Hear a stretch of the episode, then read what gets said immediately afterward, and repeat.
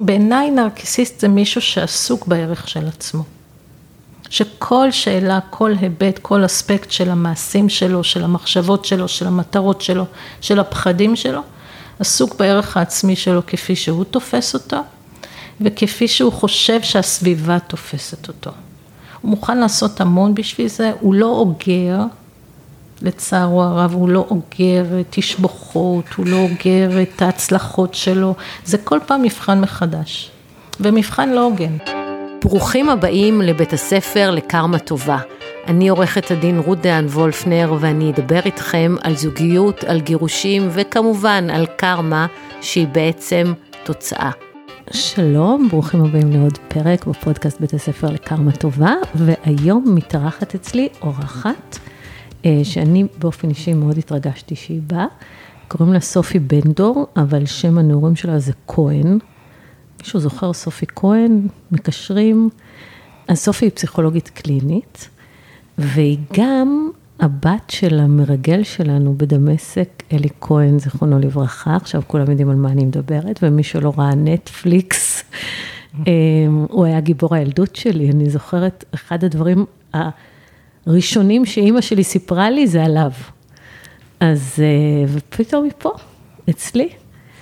אמ, אז היי סופי. היי רות. מה העניינים? מעולה. אמ, תספרי לי קצת לפני שאני אכנס לדברים המקצועיים, איך זה להיות הבת של אלי כהן. לקח לי הרבה זמן להבין איך זה להיות הבת של אלי כהן, זה בשבילי היה טבעי, ומה שהיה לי טבעי זה שכשהבנתי שמשהו אחר, זה הבנתי שמסתכלים עליי.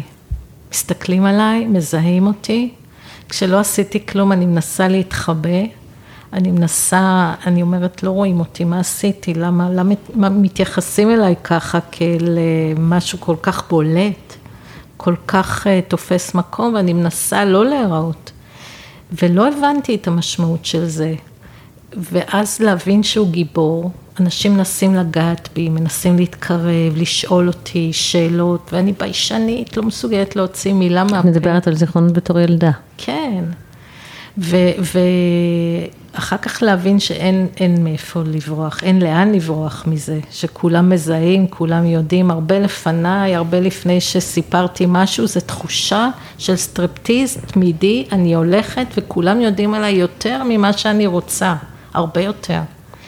ולא דברים נעימים. גם, מה, רע? היית ילדה קטנה. אבא מת, אימא לבד, יתומים, מסכנה, מבט של עצב ורחמים והתרגשות, ואני לא יודעת מה לעשות עם זה, אני לא יודעת איך להכיל את זה. אני לא יודעת איך להסתדר עם כל העוצמה הזאת של הרגשות, וכולם עם, בפוקוס. זו תחושה של רצון לקחת פחות מקום. את מדברת על השנים הראשונות ש... מאז שאת זוכרת עצמך בעצם. אני חושבת שזה גם היום, אני לא תחרותית. אם יש תחרות, אני אגיע... יש לי דיאלוג לא טוב עם תחרות. בגלל זה? כן, עם, התלב... עם התבלטות, עם uh, לתפוס הרבה מקום. אני, אני כל הזמן בדיאלוג עם זה, של uh, לא, לאט לאט, לא צריך את זה, לא צריך לקחת את המקום, לא לבלוט. בתור ילדה היו לי ברקסים נורא חזקים שם, על לא לבלוט. טוב, אולי זה גנטי, את יודעת. צריך להיטמע. תגידי, אבל אה, בת כמה היית כש... כשהוא נתפס? ארבע וחצי. ואת זוכרת אותו? אני זוכרת אותו כי הילדות הייתה מאוד שונה כשהוא הגיע. כשהוא לא היה, היה שקט בבית, הייתה דממה, לא היה לנו רדיו. והייתה פשוט דממת מוות. עם כבדות, עם עצב, עם תחושת רצינות כזאת, עם, אה, עם קושי, הרבה קושי. אולי עם ציפייה. אני לא ידעתי כי, כי לא חיכיתי לו, הוא נעלם וזהו. לא, לא אמרתי אבא יבוא עוד מעט, הוא יצא מחיי והוא נכנס מחיי באותה הפתעה כל פעם מחדש. כי זה היה המון זמן שלא ראיתי אותו, הוא לא נרשם כאבא שלי, הוא ניסה להשיג את זה כל פעם מחדש. מה, כל פעם שהוא היה מגיע חופשות, אז ככה פתאום יש לך אבא חדש? עם מתנות מפריז, עם בובות שלאף אחד אין, עם שמלות, עם נעליים, עם המון המון אה, הפצצה חושית כזאת, עם עודף כזה של הוא מתגעגע ורוצה לחוש ולגעת ולהריח ולהיות, ואז אחרי שבועיים אין, כלום, שום דבר.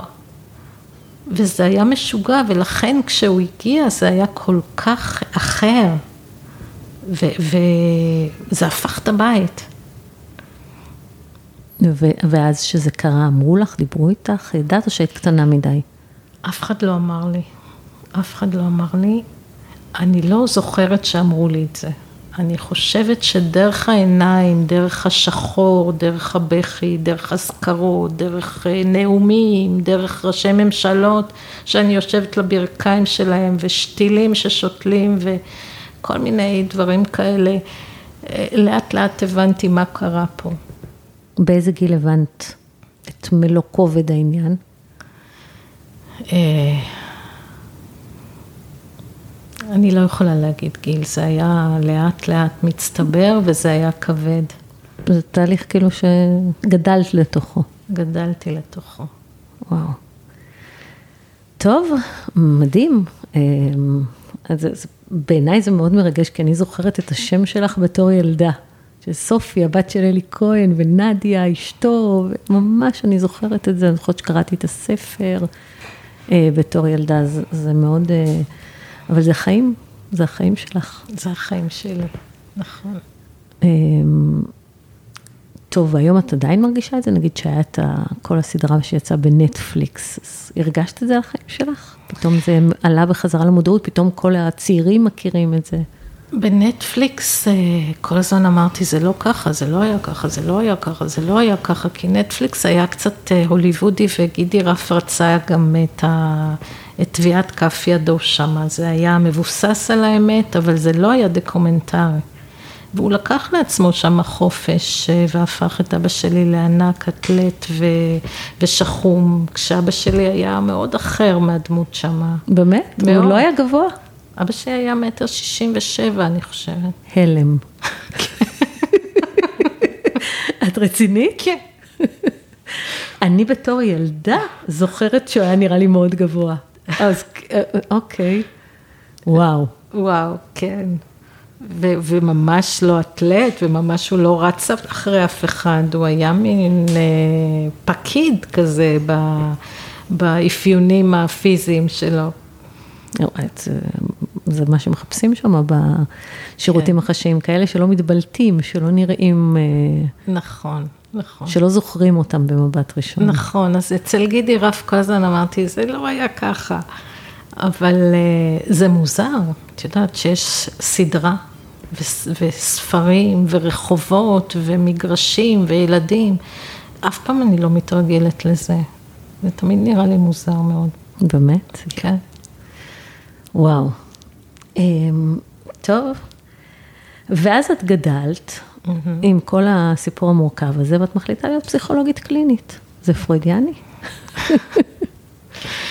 אה, לא, כי פרוידיאני זה היה כאילו לא מודע. אני חושבת שאצלי זה היה מאוד uh, קשור בתחושה שלי. להבין, לרכוש שליטה, לטפל בעצמי, לטפל באחרים כמו שלא טופלתי אני, לתת הסבר. הילדות שלי הייתה עלומה ומוסתרת ולא מובנת, אז לתת שם לתופעות, שם למה שקורה אצלי, שם, לתת שמות. לעשות סדר. לעשות סדר, להבין, לתת היגיון בדברים. אבל את לא מטפלת בשיטה קונבנציונלית. אני לא מטפלת בשיטה בכלל, אני עושה בלה בלה. ואני משחקת עם הראש שלי, עם הראש שלך או שלך, אני מנסה להבין איך את פועלת, מה מניע אותך, מה כואב לך, מה חשוב לך, במה את עסוקה כשאת לא עסוקה בכלים, במטבח, בעבודה שלך, מה מטריד אותך וגם למה. ולמה את תקועה, למה את לא מגיעה לאן שאת רוצה, מה עוצר אותך, מה מפחיד אותך, מה את חושבת שבלתי אפשרי בשבילך, מה את לא רואה. כל זה אני חוקרת ואני מאוד אקטיבית. מאוד אקטיבית בטיפול, אני מנסה להבין, והמטרה של הטיפול, המטרה היחידה של הטיפול זה להביא מישהו מנקודה א' לנקודה ב', שאנחנו מגדירים אותה יחד. הוא מגדיר לי אותה איכשהו, אנחנו מדייקים את זה, מרחיבים את זה, משנים את זה, ואני מציעה לו אה, מטרה. הוא צריך לקבל אותה ואז אנחנו זזים, אני מודדת, אני בודקת, אני רואה כמה אנחנו קרובים למטרה, מה השגנו, מה לא השגנו, מה צריך לעשות. אני מאוד uh, טכנית ומאוד uh, פרקטית. אה, תגידי, זה לא יותר דומה לאימון? זה מאוד דומה לאימון. נכון, זהו, אני, את יודעת, לבעלי יש בית ספר לאימון, okay. אז אוקיי. פתאום אני נזכרת שמדברים באימון על זה שיש מטרה ויש דרך, וזה צריך להגיע אליה. כן, אני לא עושה את זה בצורה מובנה כמו של מאמנים, אבל אני עושה את זה מתוך הבנה מאוד עמוקה של מי אתה ולמה אתה לא זז. זה לא האקטי, הפרואקטיבי, איך אתה עושה, אלא אני קודם אחקור למה אתה לא עושה. מה עוצר אותך? מה השריר שאתה מפעיל, מה הכוח הנגדי שאתה מפעיל בשביל לא להגיע לאן שאתה רוצה. נראה לי שזה באמת אחד הדברים שהכי תוקעים אותנו בחיים. מה שאנחנו לא עושים. כן, ו- ואנחנו לא מנסחים את זה, אנחנו לא מגדירים את זה. בדרך כלל אנחנו לא אוהבים לתאר בדיוק את מה שעוצר אותנו. אנחנו נגיד, יש לנו חרדה, או אני פוחד ממשהו. לפעמים יש איזה שמות, פחד מהצלחה, פחד מכישלון, אבל להבין בדיוק מה עוצר אותך ומה אתה חושב שיקרה אם... לבנות לזה תסריט, לראות, אה, אוקיי, למה אתה לא מתגבר על זה לבד? למה אתה לא מתגבר על זה בטיפול? זה מאוד מעניין אותי. וככה אני עובדת, בשיתוף פעולה מאוד הדוק עם המטופל. מדהים. אה, בואי נדבר קצת על אה, זוגיות. שדה המוקשים שנקרא זוגיות. כן. במיוחד, במיוחד מעניינים את המאזינים שלי, אני יודעת, מרקסיסטים. כן. אמ, ולך יש תפיסה מעניינת על אה, נרקסיסטים, על הפרעות אישיות, על בורדרליין, ספרי לי קצת. אוקיי. אני, כמו שאני רואה את זה, תמיד יש את הפסיכולוג שגם הוא נמצא בתוך התיאוריה, זה אף פעם לא התיאוריה הנקייה. כן. הוא תמיד מלוכלך בצבע של המטפל או של מי שמדבר. אז כמו שאני רואה את זה, אנחנו רוצים לראות מידה מסוימת של נרקיסיסטיות באדם. אנחנו רוצים, בעיניי נרקיסיסט זה מישהו שעסוק בערך של עצמו. שכל שאלה, כל היבט, כל אספקט של המעשים שלו, של המחשבות שלו, של המטרות שלו, של הפחדים שלו, עסוק בערך העצמי שלו כפי שהוא תופס אותו, וכפי שהוא חושב שהסביבה תופסת אותו. הוא מוכן לעשות המון בשביל זה, הוא לא אוגר, לצערו הרב, הוא לא אוגר תשבוכות, הוא לא אוגר את ההצלחות שלו, זה כל פעם מבחן מחדש. ומבחן לא הוגן, מבחן שאין אתמול. מה זה אומר? זה כמו דלי מכורים. שום הצלחה קודמת שלך לא עומדת לך. לא נספרת? לא נספרת. ולא מרגיעה אותך במבחן הבא, וכל, אתה כל הזמן נבחן. והאהבה אליך נמדדת בכמה אתה שווה. ו, והם רוצים, הם מכורים לזה, הם רוצים לקבל את התשואות האלה, את ההערכות האלה מעצמם, מהסביבה שלהם, הם מאוד סובלים אם לא, אם הם לא מקבלים. הם כל הזמן ברכבת הרים של, של הערכה עצמית גבוהה, של כישלון ודה-ולואציה. של אה, לא הצלחתי, של בושה, של קנאה, של אה, כאב מאוד עמוק, והם לא משתחררים מהרכבת הזאת, זה סוג של עבדות כזאת שהם צריכים כל הזמן לכבוש את כולם, את האהבה של כולם, את ההערכה של כולם, את ההערצה של כולם, והם לא יכולים להפסיק.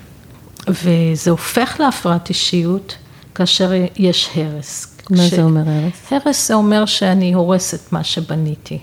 זה שאני מוכן לפגוע פגיעות כאלה בעצמי ובאחרים שכבר לא מוכנים אה, לסלוח לי. להעליב, ולפעמים אה, לפגוע יותר. אנחנו שמענו על מקרים שאנשים פוגעים פיזית במי שנראה להם לא מפרגן להם, או אה, משפטים, או אה, אה, אפילו בתחושה הפנימית של אה, לפנות לשתייה, לסמים, כי, כי לא הולך לי, כי אני לא מאושר בלי התשואות האלה. וכשאתה מתחיל להרוס זה כבר הפרעה. והקטע הזה של נרקסיסטים שהם הם, הם מקטינים את מי שלידם, זה בשביל להעלות את הערך עצמי שלהם, כי רק אם אני, אם מי שלידי קטן אז אני מרגיש גדול. זה כשאתה לא מוכשר. כשאתה נרקסיסט לא מוכשר, אתה תוריד את הערך העצמי של השני בשביל אה, ששלך יגדל לידו. אבל את אמרת לי קודם שבעינייך אה, כולם צריכים להיות קצת נרקסיסטים. יש מידה מסוימת של נרקיסיסטיות בריאה, בריאה, שאתה צריך להיות גם עסוק בערך של עצמך ולא רק אלטרואיסט ונדיב ולא לא אכפת לך מה חושבים עליך. בתור תרבות אנחנו רוצים מידה מסוימת של, של הצלחה, של, של אהבה עצמית. אהבה עצמית, של חיפוש הצלחה, של עיסוק בעצמי, של עצמי במרכז. השאלה היא כמה. שאלה במינון. מינון. איפה כן. זה הופך להיות חולני? כשאתה הורס. כשאתה הורס, כשאתה פוגע, כשאתה משפיל, כשאתה הורס לאחרים בעיקר. שמה זה הרסני ביותר, שמה זה הפרעת אישיות. ומה אם אה, הרבה עולה באבחונים, אה, בתחום שלי יש אבחונים במסוגלות הורית, אז בהרבה מקרים יש הפרעות אישיות גבולית. גם שמענו ממש עכשיו במשפט של ג'וני דפ, אה, שאמבר הרד אובחנה כבעלת הפרעת אישיות גבולית, או הפרעת אישיות היסטוריונית, היסטריונית. היסטריונית. כן, אני מניחה שזו תנודתיות אה, עזה במצבי רוח. אבל אה, תספרי לנו קצת על ההפרעת אישיות גבולית, או איך שנקראת בורדרליין. הפרעה היסטריונית היא הפרעה קלה יחסית, היא over דרמטית. אבל אין לה את, ה, את הכאב ואת העוצמות של הפרעת borderline. borderline, מעצם השם של ה borderline, אם הנרקיסיסט זה כמו הנרקיסט שעסוק בערך של עצמו, מסתכל על עצמו בביצה, ה borderline זה הגבול בין הפסיכוטי לנורמלי. יש להם איים כאלה שהם מאבדים את השיפוט בהם. האיים האלה, הנושא שלהם זה דחייה. חרדת נטישה. חרדת נטישה או דחייה. כשהם חושבים שהם לא שייכים ודוחים אותם ונוטשים אותם ולא אוהבים אותם, שמה הם מאבדים את השיפוט התקין והשיפוט שלהם אה, נעשה אה, מה שאנחנו קוראים פסיכוטי, אבל רק בתוך הבועית הקטנה הזאת, רק בנקודה הזאת, בשאר הדברים השיפוט שלהם תקין. ו... זאת רגישות עצומה. הם עסוקים אך ורק בשאלה, וכל אספקט בחיים שלהם מתנקז לשאלה אם אוהבים אותם, אם רוצים אותם, אם, אם הם שייכים או לא שייכים. אוקיי, okay, ובהפרעות אישיות, אה, בהפרעת אישיות גבולית, אני זוכרת שפעם חקרתי פסיכיאטר שעשה אה, הערכה ושאלתי אותו מה זה מאפיין. ואז הוא אמר לי שהם חווים כל פגיעה כ... משהו מאוד מאוד משמעותי, ואז הרצון שלהם זה להשמיד את מי שהם חווים כל פגיעה כאיום, ואז הם רוצים להשמיד. זאת אומרת, כל, כל, פגיעה בהם נתפסת בצורה מאוד... אה, זה אפילו לא פגיעה, זה אפילו סירוב, או סתם חוסר עניין, או התעלמות. הם מגיבים ברגע שמפרשים את זה בצורה מעוותת, הפסיכוטית. ברגע שנגעו להם בפצע הזה, השיפוט התקין נעלם, והם מגיבים בעצם, לדעתי, בעוצמה ובהקשר ובצורת תגובה לפצע המקורי, לתחייה המקורית. ואין שתחשבי, פרופורציות בין המעשה לבין התגובה. הפרופורציות הן של ילד קטן שחושב עכשיו שאימא שלו לא רוצה אותו. זה סוף העולם בשבילו. הוא מבועת. אימא שלו אמרה לו שהיא לא אוהבת אותו והיא לא רוצה אותו, שהוא הבין ככה, או שהיא רמזה לו ככה, וזה סוף העולם. וזה מתקבע, וכל מה שמזכיר לו בניואנס הכי קטן את הדבר הזה, מביא אותו לתגובה הארכאית, העתיקה הזאת, הלא מדודה, הלא נשלטת. זה מזכיר לי, אני פשוט הייתי עכשיו עסוקה מאוד במשפט של ג'וני דפ, הקשבתי, זה ממש עניין אותי. אז הקשבתי להמון קלטות, הלא, הם היו מקליטים את השיחות שלהם, mm-hmm. בשביל הטיפול הזוגי, מאוד בהסכמה. אוקיי. Okay. והם ניהלו שיחות על היחסים ביניהם, וממש יכולת לקבל הצצה על מה הולך שם בפנים, כי הם דיברו על זה. והוא אמר לה שכל פעם שהיא משתגעת עליו, או שהיא מתחילה לבקר אותו, וזה מהר מאוד מתפתח לריב, הוא לוקח הצידה. הוא, או שהוא יוצא מהבית, או שהוא, אם זה ממש קיצוני, הוא מתחבא בשירותים, או שהוא הולך לדירה אחרת שלו, הוא פשוט הולך. וכל פעם שהוא הלך, זה הפעיל אצלה טריגר שהיא התחרפנה. היא הייתה מתחננת אליו שיחזור, או שהיא הייתה מתחילה, היא הפכה לאלימה. כן. וקיללה והשתגעה וזה, כי היא חוותה את זה כחרדת נטישה. נכון. זה... ואז היא באמת אובחנה כבורדרליין. נכון. נטישה או דחייה, כי נטישה זה במקור, דחייה זה, זה גם, זה, אני לא רוצה אותך. כן. זה, אני, אני לא יודעת כל כך כן, להבדיל בין יש, הדחייה לנטישה, נכון. זה מאוד דומה, אבל, אבל אה, כן, וזו תחושה של אימא שמפסיקה לטפל בך, ומי יטפל בך? את ילדה קטנה. את, את, לא, את לא תחי בלעדיה, את לא תשרדי בלעדיה, והיא נלחמת שם על החיים שלה כאילו זאת אימא שלה, כאילו הוא אימא שלה, ו, והיא תמות אם הוא לא. והיא תעשה כל דבר, כל דבר, מכעס להתחננות, לזעם, לבכי, היא גם תפחד מהאגרסיות שלה, היא תפחד אחר כך שהוא לא ירצה אותה בגלל שהיא הייתה בלתי נסבלת, וזה מעגל שקשה מאוד לצאת ממנו. אבל אמרת שלפעמים הם בלתי נסבלים בכוונה. אה, כן, כי מבחן אם אתה אוהב אותי או רוצה אותי, זה לא הוגן כשאני חמודה ונעימה ונחמדה ועושה הכל. זה צריך להיות במקומות שכואבים לי, במקומות שמפחידים אותי, בוא נראה אותך שמה אוהב אותי, ואי אפשר לעמוד בזה, אי אפשר לעמוד במבחנים של הבורדרליין, ו... והם לא, לא מבינים את זה. לגבי טיפול בדבר הזה, הרבה אנשים פונים אליי ואומרים לי, אוקיי, בן או בת הזוג שלי נרקסיסטים, אפשר בכלל לטפל בתוף, בבעיה הזאת? אפשר לטפל בהפרעה הזאתי, כשזאת הפרעה. אבל צריך מוטיבציה פנימית. כלומר, כמו כל בעיה שהיא, זה לא יעזור אם האישה רוצה שהבעל יקבל טיפול. הבן אדם עצמו צריך לרצות ולהבין למה טיפול, איפה זה כואב לו, מה הוא מפסיד בגלל זה, כי בלי כאב אין טיפול. אז, אז הרבה פעמים זה על רקע אה, פרידה, או על איום של פרידה, הם יבואו לטיפול, אבל לפעמים הם באים בגלל סיבה אחרת. ואז אני מזהה את הנרקיסיזם הזה, והם מוכנים לקבל טיפול בנרקיסיזם, אבל זה צריך לעבור הרבה אמון. הם צריכים לסמוך עליי ולהאמין בי ולהרגיש שאני לטובתם. ואז הם יהיו מוכנים להתמסר לטיפול. ו- ולעבור שינוי. זה לאו דווקא כמו שבת הזוג או בן הזוג ירצה, זה לא חייב להיות uh, לכיוון של להיות בן זוג יותר טוב, זה להקל את הצורך הזה ב... באישור ובדבלואציות הנוראיות שהם עושים, כי אם הם עושים הערכת יתר והערצה זה לא כל כך פוגע, זה מקסימום uh, קצת uh, מתיש או מעצבן, או, או ניג'ס כזה.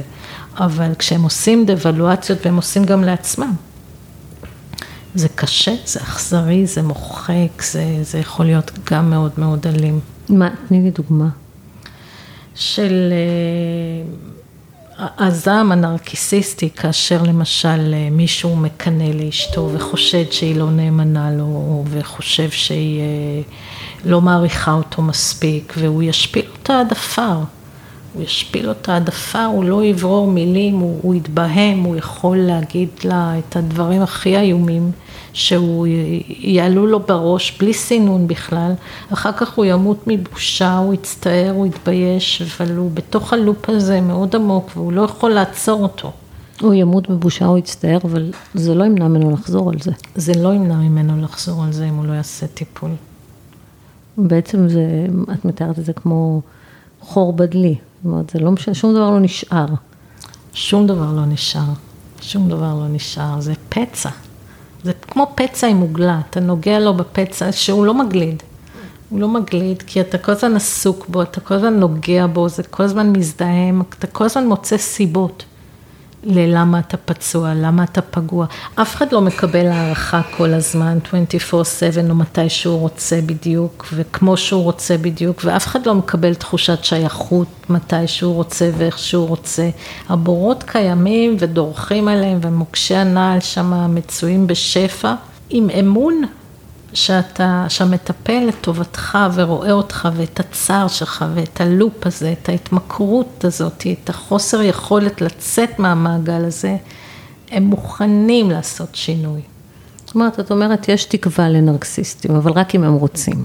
רק אם הם רוצים, וגם אם יש להם, אם אין להם מרכיבים, נגיד, אה, סדיסטיים, או מרכיבים פסיכופטיים, שהם... אה, שזה לא ניתן לטיפול. בטח לא לטיפול פסיכולוגי. אה, הם לא משתפים פעולה עם טיפול, הם לא משתפים פעולה עם טיפול, הם לא מתמסרים. זהו, אז בתיק ההוא שהיה את הבורדרליין, אז אני זוכרת ששאלתי את הפסיכיאטר שיבחן אם, אם אפשר לטפל בזה.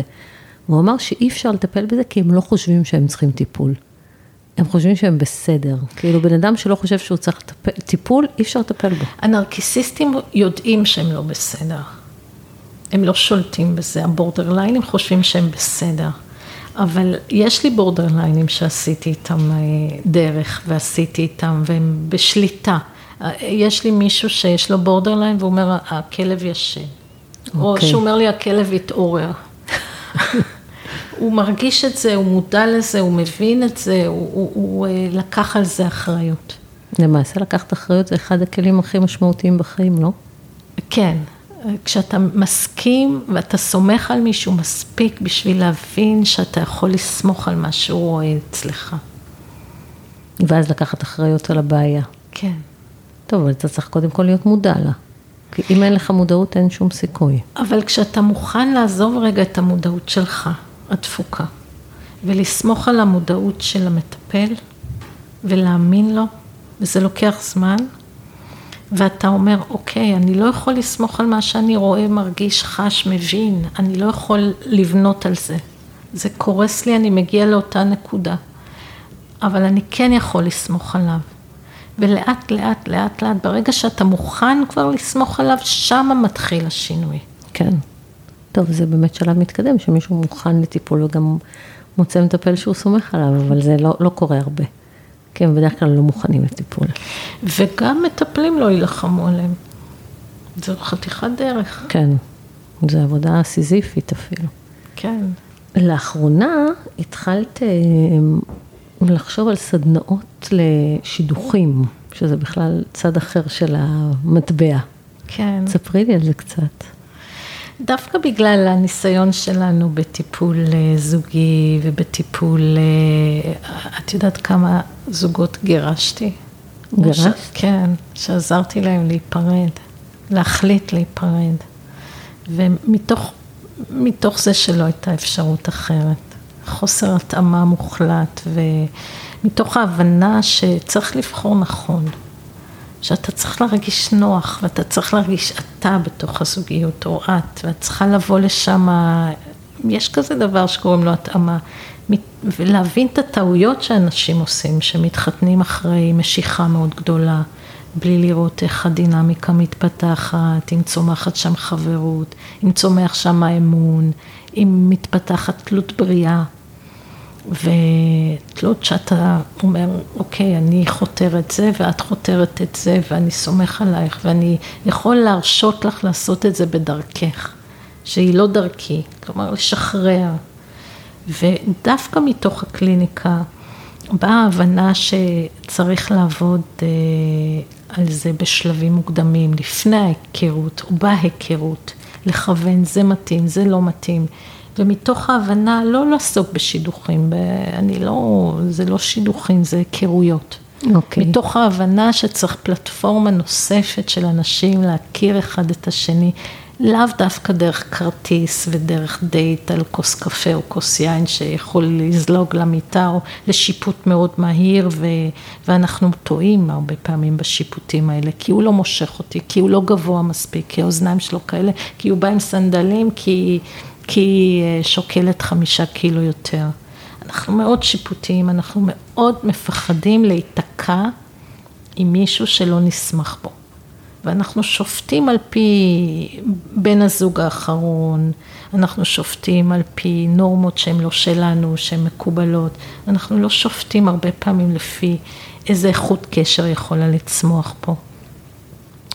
והחלטנו לבנות אה, סדנאות שהם יהיו, הם יהוו פוטנציאל להיכרות, שהם יהיו פלטפורמה של היכרות, שאתה תוכל או תוכלי לראות את, ה, את מי שמעניין אותך בכל מיני סיטואציות, בריקוד, בדינמיקה קטנה, בקבוצה גדולה, בהתמודדויות של איך אני פותר דברים, בשלושה ימים שזה אינטנסיבי.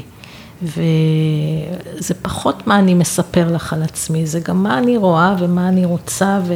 ו... וזה מספיק אינטימי גם בשביל להתקרב ולחוות דברים יחד וליצור כבר חוויות משותפות, שזה כבר אה, שונה מאשר לשבת בבר או על כוס קפה ולהיות מרוחק. יש גם המון אנשים שלא יודעים לעשות את הצד הזה ולא יודעים למכור את עצמם אה, בזוגיות. אני למשל, אני ישר אספר את כל הפגמים שלי, אה, וזה לא סקסי.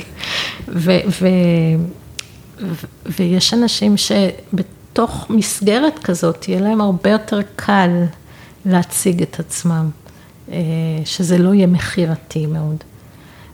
וחשבתי שחשבנו ביחד, השותפות שלי, מיכל ויובל, שזה יהיה מאוד, אה, שזה חסר, שחסרה פלטפורמה כזאת. יש פלטפורמות של טיולים ושל בישולים ושל סדנאות כאלה, אבל זה גם עבודה טיפולית של להבין איך אני נראה? כמה פעמים רצית להיות הזבוב הזה על הקיר, שאומר לך איך את נראית בדייט, ומה חושבים עלייך, ואיזה ערך יש לך בדייט, ומה את עושה לא נכון, ו, ואיך את, אה, את חושבת על עצמך ככה, ובעצם אנחנו הרבה פעמים חושבים שאנחנו יודעים מה הפגמים שלנו, למשל, אני הרבה פעמים חושבת שאני מלאה מדי, ושרוב הגברים אוהבים סקיניות. ואני נעולה בזה. אבל הרבה פעמים זה משהו אחר לגמרי, זה משהו שאמרתי, זה משהו שעשיתי, זה משהו אחר שלא נראה. הרבה פעמים רושם ראשוני לא משאיר מקום לרושם שני, גם נכון. אצלי וגם אצל אחרים. והסדנה הזאת שהיא אינטנסיבית והיא במה להיכרויות, נראה לי שזה רעיון אה, מדהים וגדול שהולך, שאני ככה מתחילה אותו. וזה מאוד מרגש אותי. יפה, יפה. יפה שאת יודעת, שלושה זוגות, זה מפתח לגן עדן. אמן. אז, אה, אז קודם כל אנחנו נשים לכם לינק למי שמעוניין בסדנה כזאת, זה נשמע לי באמת דבר מדהים. ותודה רבה סופי, שבאת אלינו והתארחת. ו...